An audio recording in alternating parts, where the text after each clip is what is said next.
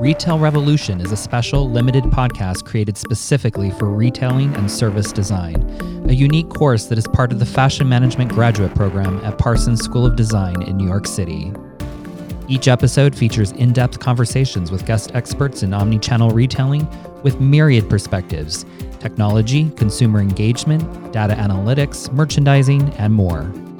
We pay special attention to the short and long term challenges and implications of COVID 19 and potential opportunities to rethink retail's future. Retail Revolution is produced by Joshua Williams and hosted by Christopher Lacey. Both are assistant professors in the School of Fashion at Parsons. Hello, and welcome to the Retail Revolution podcast, where we discuss all things pertaining to retailing and service design. I'm your host, Christopher Lacey, and today I have with me not just an amazing designer and creative director, but a good friend. He was the senior menswear designer for Valentino, creative director of multi award winning international menswear brand Aggie and Sam. He has worked for Alexander McQueen, J.W. Anderson, and Karl Lagerfeld. His awards include the International Woolmark Prize regional winner for 2016, LVMH Prize finalist in 2015, and that's just to name a couple. His lecturing experience includes Condé Nast College of Fashion and Design, Central St. Martin, and London College of Fashion, and lecturing on design, business, ethics, anthropology, and philosophy. It is my pleasure to welcome creative director of Rainment, Sam Cotton. What is up, Sam? Hello. How are you? Good. Thank you so much for coming on today. See, that introduction wasn't as long as you were worried it would be. I think because I like went through it so fast. and wait, wait, in fairness to, to all the listeners, he's done so much more. It's extremely impressive what what he has done in his career. And we are about to talk about that right now. So Sam, tell us about you and your career and that whole journey? My initial background and interest at school was a bit of a mixed bag. Um, I was torn between science, philosophy, and art. I, I literally didn't know which way to go. I did a bit of um, I did a sort of research semester um, at a laboratory and found it. I don't know. It was almost just too a little bit limiting because you would end up basically having to focus on one specific type of genome. If you were looking down there, I was studying. Um, funnily enough, I was studying um, uh, pandemics. So um, I ended up deciding that if it was going to be my time to study, then I could try and look at something a little bit more broader, give me the chance to explore art. So ultimately, I settled with fine art, and I suppose through that process, uh, my my, my interest was always always still informed by science and philosophy, and in there in that time, I was I was spending a lot of time looking through materials for innovation, looking at how clothing and materials affected people when they wore them, the functions behind clothing, and I, I suppose I moved to London hoping. I didn't even know what I wanted to be. Actually, to be honest, I, I just knew that I couldn't. I just knew that I couldn't do um, fine art and get paid. So I moved to London. I applied for like a textiles internship. I don't know how many years ago now that was too many years ago. Um, uh, Alexander McQueen. Um, I worked there for about six months, and then I suppose my interest in, in, in clothing then started intertwining with my like anthropological interest, and one thing led to another. I started working for these different brands. Then I started my own brand, ran that for seven years with um, my old business partner Aggie. That closed because wholesale is an absolute nightmare and having a small business with with zero zero investment we did it all ourselves was just wow. ultimately was ultimately too hard. So we um i then left. Well i actually started looking back into what i wanted to do properly like whether it was whether fashion was the right direction. And it took me a while to work out actually that it was my approach to fashion that i think at the time wasn't fulfilling me. So i re-looked at that. I started working with the University of Central London, a group called the Institute of Making, doing um, material science development, 4D stimulus, nanomaterial, and was implementing those as a consultant through LVMH, Richemont Group, um, COS, Nike, people like that. Um, and then I, what did I do then? Oh yeah, and then I, I, I basically was still doing consultancy as a designer. Um, then was offered this gig in, in Rome, moved to Rome, worked at Valentino, um, and yeah, that, that, kind of brings us to now. I love the way you you talk about how you navigated your career. It's funny because you're like, yeah, that's just kind of what you do, right? Like that's that's how it goes. I want to go back just a bit about you know you had mentioned being uh, a, a, new designer and having this new company uh, with Aggie uh, and Sam, and that your collections with Aggie and Sam were stunning, and and not to go all the way back into into the past because people don't really love to talk about the past because I want us to talk about who you are now. But there is something from the business aspect where you talked about, you know, wholesale and and that being really challenging. So with creatives going into business, what are the fundamentals you feel creatives should really understand about the industry from a business perspective? I suppose I have kind of like two answers. One is from the point of um, probably like playing the game and the others like sort of working in, in, the kind of sorry playing the game and working in the current model and i suppose the other is like understanding the current model and mm-hmm. trying to do the right thing just to quickly sort of narrate what what you were mentioning then about my old brand when we started we were two kids like we were like 22 when we started our brand we'd like come out of uni no jobs and the start of a, a recession. Um, I think I'd, I'd got offered a job. There was one job that I was I was looking for, before, and I said if I don't get this, I will start this business. And it was it was pants and sock designer for Paul Smith. So basically, after that didn't happen, I was like, okay, let's start. When we started, we had no business background. Aggie trained in fashion. I'd been a fine artist. We'd had experience working in the industry, but we're very much attached to all that world. And we came in with this sort of this naive view, I suppose, that we didn't want, we wanted to make clothes that were affordable. We wanted to make clothes that could be bought by people. We didn't want it to be elitist. We wanted to have fun. We had this vision of what we wanted the world to be like based on these sort of, these sort of, at times, like quite bad experiences in fashion and the seriousness of it. Mm-hmm. So, what we did was we had this idea of what we wanted to do. But then when you try and implement that idea, you quickly realize it's very hard and very idealistic to try and do these things with the infrastructure that was currently set within the not within our country purely our country but purely like this neoliberal capitalist world. Like the infrastructure was destroyed in this country for manufacture. The cost of producing garments was three times the, the price we thought it would be three times the price that we even wanted to sell it at. And then you would then go to wholesale and then when you wholesale it was like 2.8, three times markup for your department stores. And basically, we just found like the clothing that the clothing we were making was just just unbelievably expensive, and it, you can't you can't feasibly build a business that way in this time and day. So we went for years and years and years taking all this advice from people, being like, "Look, you have to do this. You have to get this price point. If you don't do that, you're going to lose money." But we made a decision halfway through the business to actually sort of speculate and gamble a little bit. We wanted to be a um, contemporary level brand. So we realized that like if we went to Paris and sold, if we could sell a shirt for half the price that we were looking at, we'd actually end up selling more. And the more you sell, the more units you sell, and then the more units you sell, the, your price cost, your cost price goes down. So we came from it from a good point of view, but then ultimately politics and the economy got in the way. But then we tried to be a bit smart with the way people were buying and force a new way to have a bit more uh, business sav, I suppose. That's really interesting because I think that you had what many designers when they when you first approach a business or you have and I, I, not just designers i think artists in general or anyone who's creating you're creating because you're like this is what's missing and i, I want to stay true and genuine to to this what i'm doing and then as you start navigating the space you're like oh no, how do I just stay genuine to what I'm doing, but still, as you said it, play play the game and play the game in, in the right way. But but even though Aggie and Sam ended, you still navigated in your next phases. And I want to talk, I want to ask you about that because that's something that's really important, I think, to to your story, which is you had you were creative director, you're designing for your own, own brand, and then you go into an organization.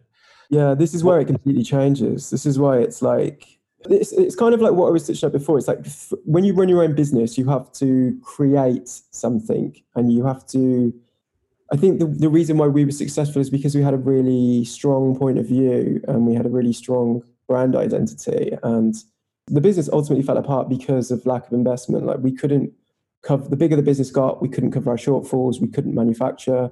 We when you would take in like half a million pounds of orders a year, you have to find quarter of a million pounds just to to produce it in the first place because the factories aren't going to release stuff without getting paid. And when big stores don't do that, you need to be more creative with it. But I think as a kid, like this is why you have these these two sort of these approaches that you can have. I think I think basically a lot of new brands and young artists have these sort of delusions of grandeur almost going against the current world model. And I think um, often creatives want to develop a sort of new model of business without ever really understanding like the history and formation and why of why are we are living in a society such as we do. And like honestly, for me, like to come out of my business, I I I then started to understand these processes of like, for example, like reading and understanding Adam Smith's Wealth of, Wealth of Nations or understanding liberalism's charges through John Maynard Keynes or ultimately now like Frederick Hayek's neoliberal economics. It's like th- there is a reason why we're where we are. And ultimately,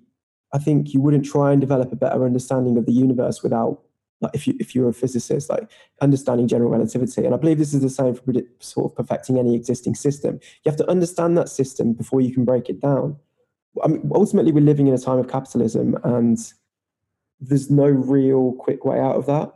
Both the state and the world economy and, and business are, are driven by that. And that's when I think you can look at it in this positive way, but then also you have to also like i don't know if you're working for a large corporation they're very much dependent on making money. And, and currently to make money you kind of have to follow the zeitgeist of business whether you believe it's the right thing or not. And i do think there are a lot of caveats in business that are i don't know very creative working for a big, big brand. You need to understand the consumer. You need to know how to connect to that consumer. You need to understand what's happening from a sales perspective and you need to learn how to evolve that understanding to maintain sales stay current and be innovative, all those things. But I think it's increasingly difficult for for designers working in this way as it's a real balancing act. And I think there's a lot of confusion in the industry about who has like the sort of correct balanced equation for this.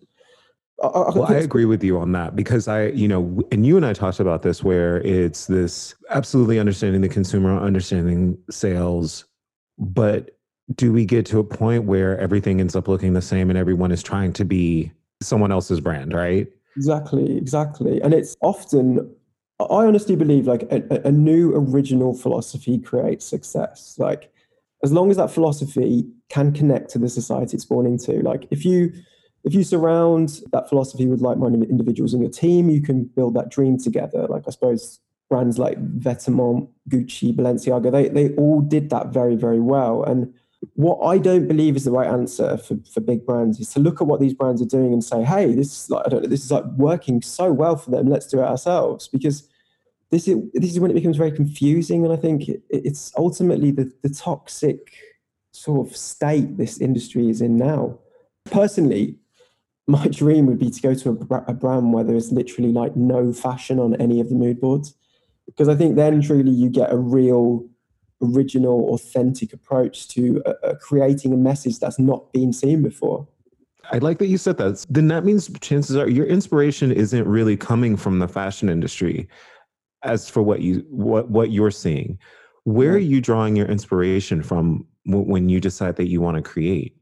Um, it depends. I, I, I have two facets to my my interests. One is craft and materials and organic processes. Like I love that. I love the history of it. I also love modernity and innovation and science and technology.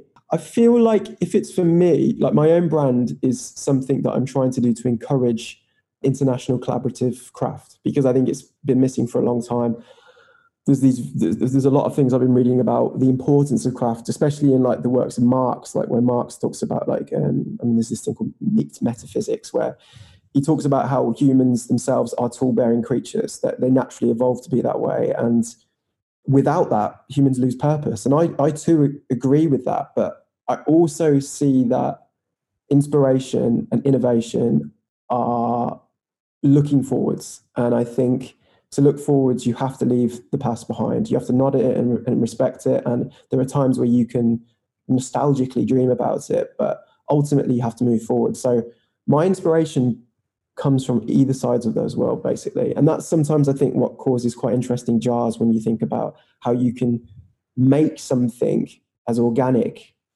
but with something as industrial. Like that's that's what excites me basically. You do some amazing work and thought when it comes to textile production um, and fabrications and materiality. And I don't want you to tell your secrets because you know you and I've talked about it. And I, every time we talk about something about that you're doing with material, my eyes get really big, and I'm like, oh my gosh, that's insane. But I would like for you to talk about that a bit because I, I think this is where we need to go, and I think it's going to be important that we get there quickly especially as we come out of this pandemic. So if you don't mind talking about some of the materiality that you're playing with and, and your your your approach to this. Yeah, I mean my my experience in materials is has been something that has been a kind of ongoing research from from college really. I'm really interested in all facets of material, whether it be through architecture, through interiors, through autonomy, through any like anything like fashion obviously is one of those things. And i think within those things the materials it's what you actually apply with those materials what you, what you take those materials and you do with them. Uh, also how you get to that material like what the process is. And i think a part of that is to do and why fashion's lent itself so much to me is that i really really love this idea of whatever you whatever whatever society you're living in or whatever time you're living in the clothes have to reflect that. They have to make your life easier. And you can see that through the beginnings of i mean even if you go back as far as hunter gatherer like hunter gatherer survived through an ice age because they were the first i'm guessing that it would be homo sapien homo genus they would be the first group of people that worked out how to literally stitch together or peel together furs and leathers, which meant they could hunt, which meant they could be shielded from the cold. It literally kept our, our Homo genus alive and mm-hmm. allowed us to be what it is. Then you look into things like, I mean, we'll skip a lot further forward, but the wars, military, the Industrial Revolution, modern culture, everything.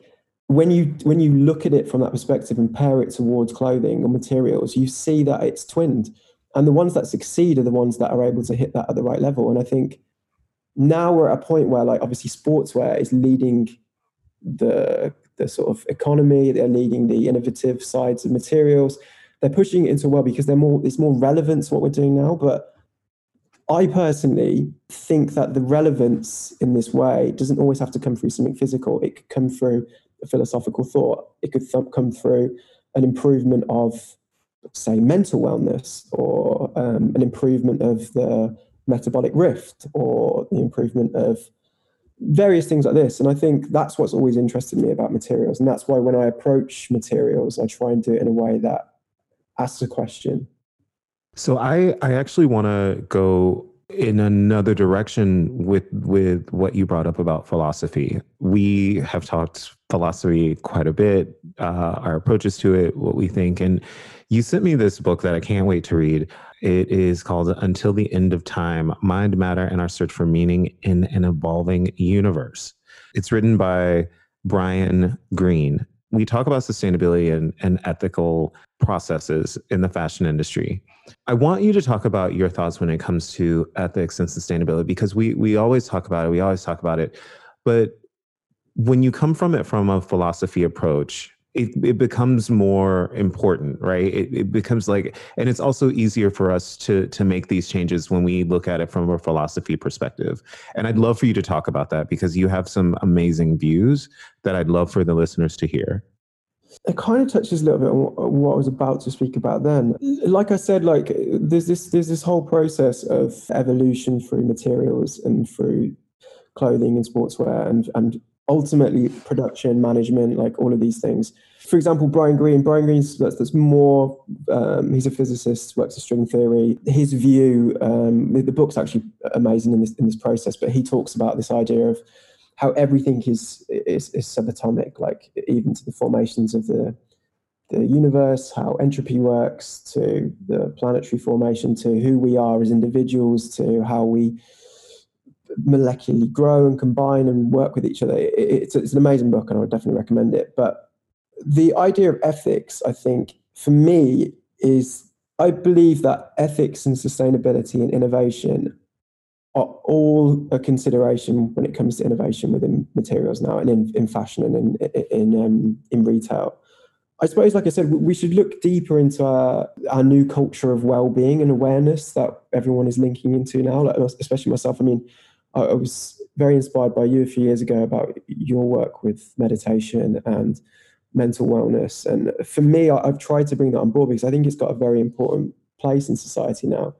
And basically, I, I think there's a lot of questions that need to be asked, like what, like for example, luxury. The definition of luxury needs to change. Like, it, I mean, it's already changed from its archaic roots in the past, being defined with scarcity and rarity and through craft and material.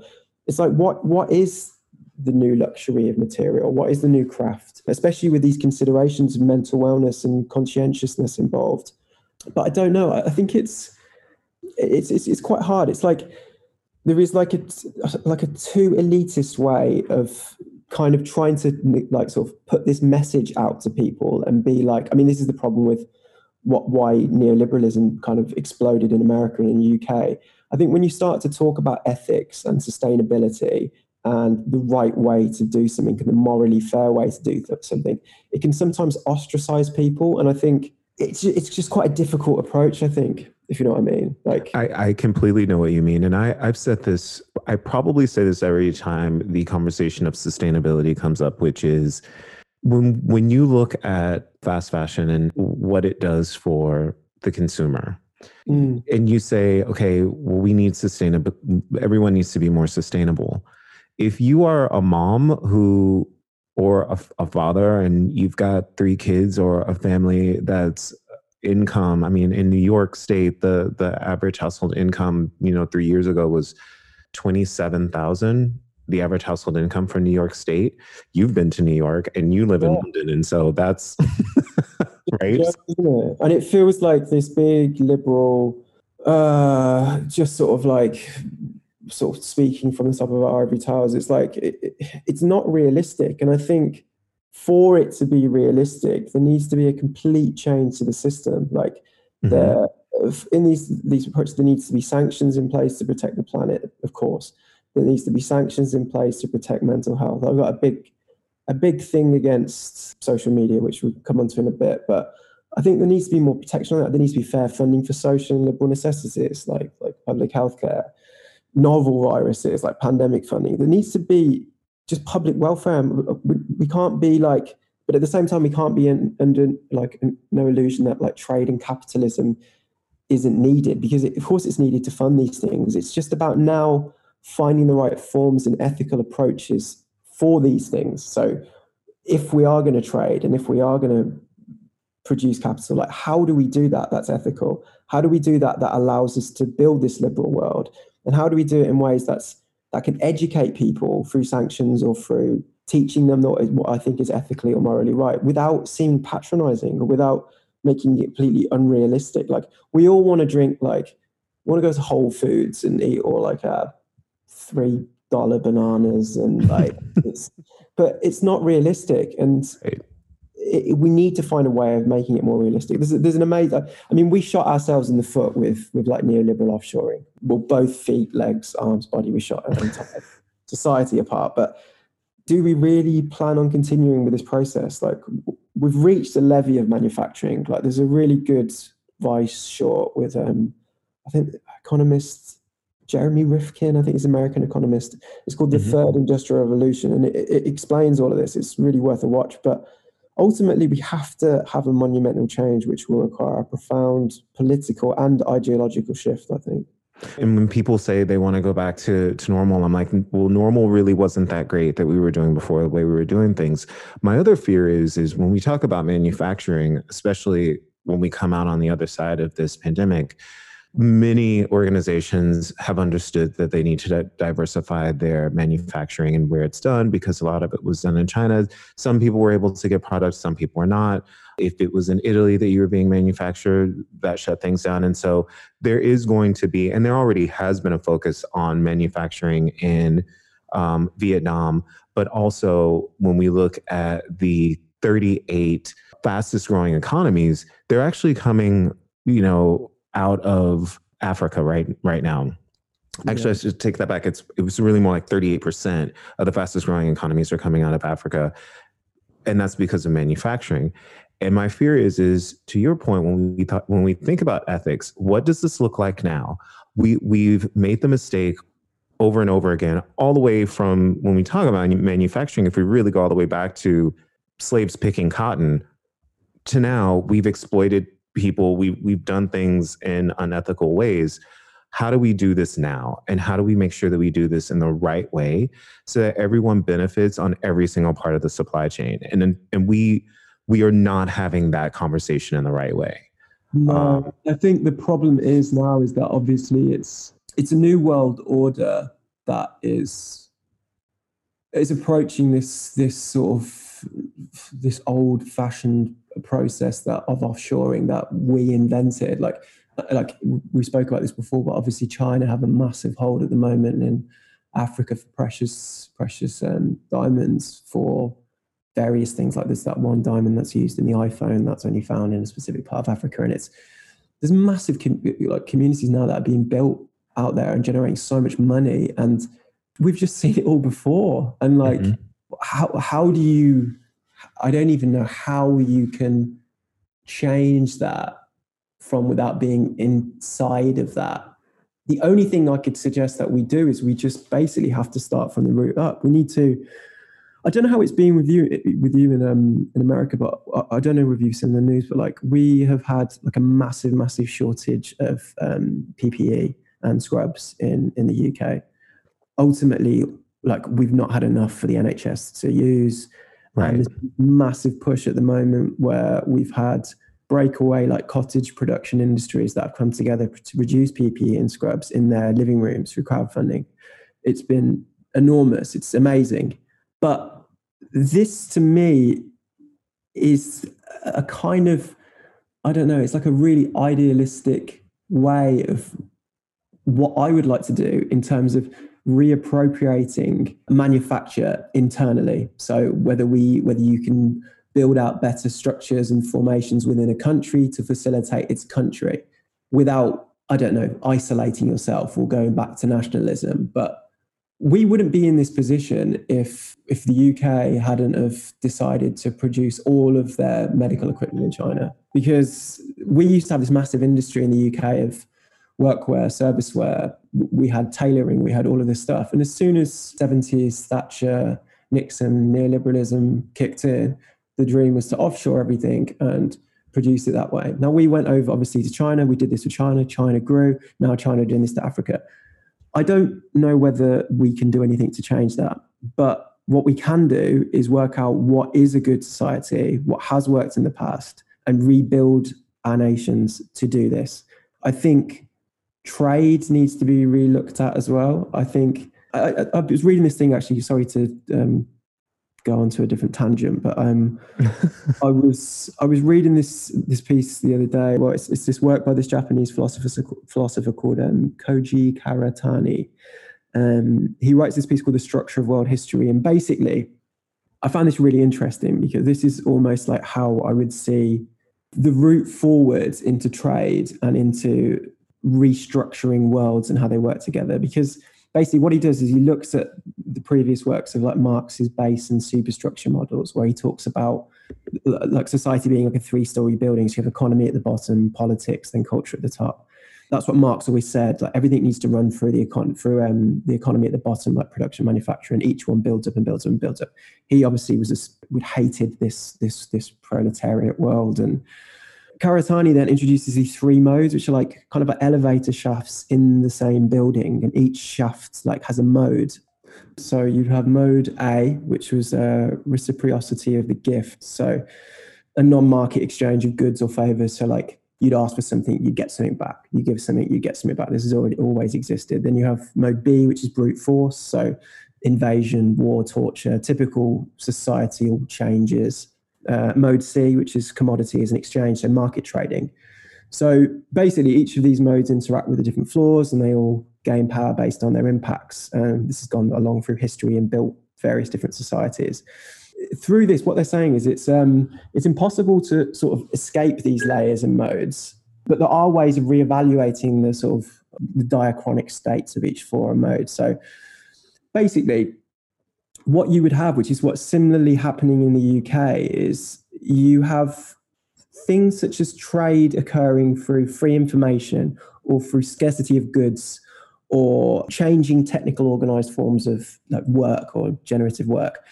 And these sort of approaches, even though they're happening at kind of like quite a binary level, it, it's making people question what it is to trade commodity. Like, does commodity have to be like throwaway products? Does it have to be like capitalist monetary? Can it not be information? Can it not be giving something that is rare or useful? Like, and I think this is what I'm starting to see occur already, which I think is quite amazing considering he, he, he kind of predicted this.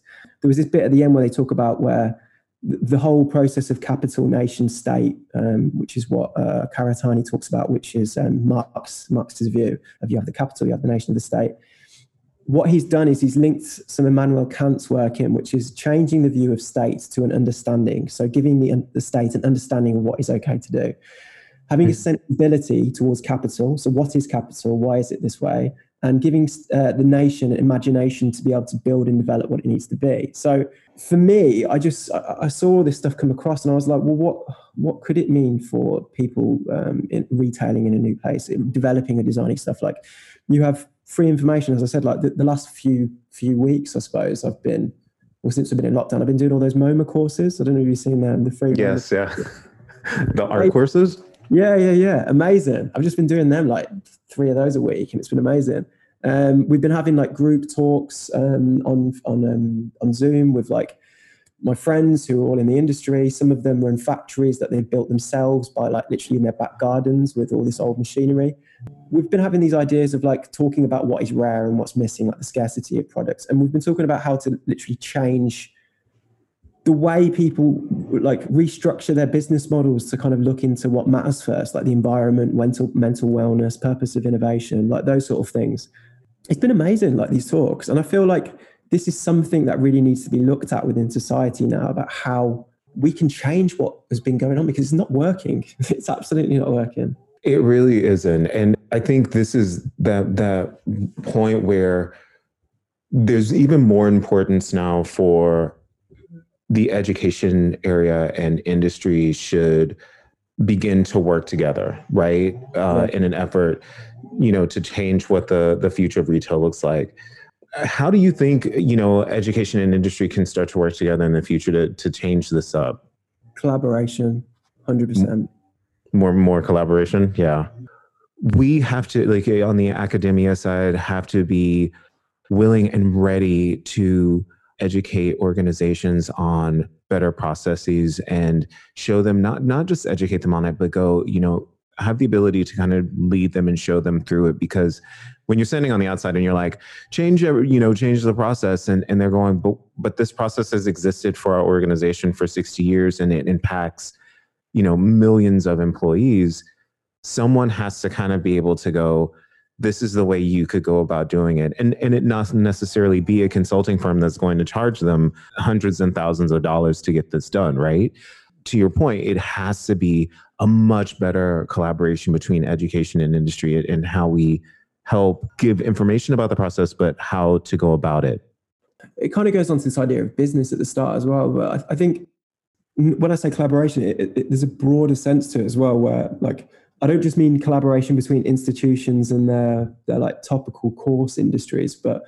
also between industries that have nothing to do with the course of the students around. Like I think students and brands and businesses need a wider understanding of society at the moment. Um, society works better, I think, when there's obviously, as we talked about there, there's the collaboration and exchange of ideas. Like I, I was listening to um, a podcast the other day um, called Dark Horse, um, it's got two uh, biologists on it. I think Bret Weinstein and Heather Heying. I think they're married, but they were they were discussing how best to approach and understand like COVID nineteen. And, and Bret listed like five different specialists who need to come together to work on this, who mm. will have never ever worked with one another, and none of those people will have ever even dreamt of it because they've never needed to before, so they just don't have the required contacts when I was thinking about this, I was I believe that this is the problem with what I've noticed with institutions and industries. there doesn't seem to be much vision outside of the four walls of their professions. I've always personally thought that um, institutionally that the same unilateral like course project topic should be set for an entire school year of courses, not like alternate topics between separate courses because basically then you can institutions can offer like weekly symposiums that allow like collaboration between like courses to working together on larger scale projects and that means you can get people who are like some people who work in business some people who work in fashion some people who work in advertising and get them to come together and talk and communicate and you could then mark that on an individual level and on a collective level and surely this is how industries are like supposed to work like are you supposed to as if it's as it's like kind of often failing in industries as well. But I don't know. I, I just feel like it would enable students to become seasoned a lot quicker, like working mm-hmm. in, and possibly could bring back like more collaboration and teamwork in businesses, like probably even when they walk into them at a young age, because there isn't. I don't think that's happening as much as it as it should really. I, I agree with you. I agree with you wholeheartedly on that. I'm going to ask you one last question, and then I'm giving you back your day.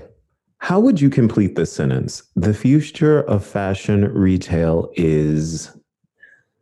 This is kind of something that links onto kind of what I've been trying to talk about, but I think it's the future of fashion retail is a collective, connective material exchange.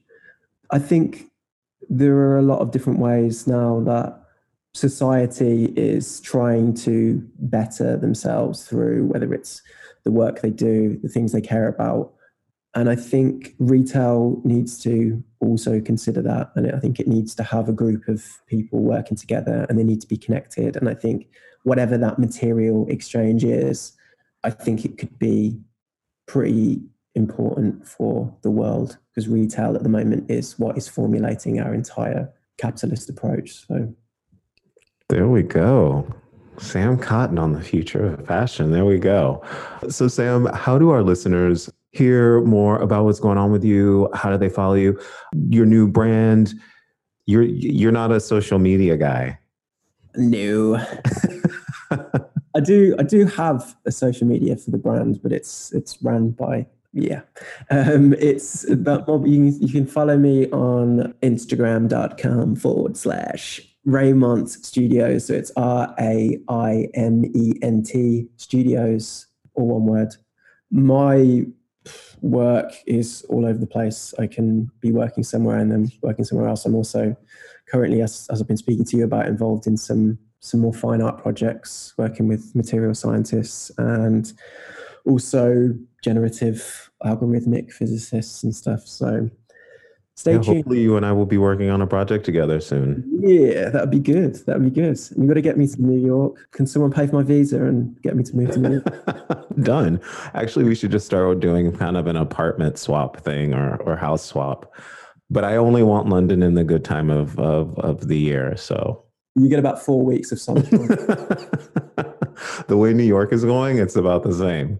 Sam, thank you so much for joining us today. This was such a great conversation. You know, you and I can always talk philosophy and evolution and consumer behavior and, and the world. And it's always nice to have people around you that you can do that with. So thank you so much. No worries. Hopefully that wasn't too waffly and hopefully you got some information out of it. No, we did. It was amazing. All right. You take care, buddy. All right. Take care. Thank you.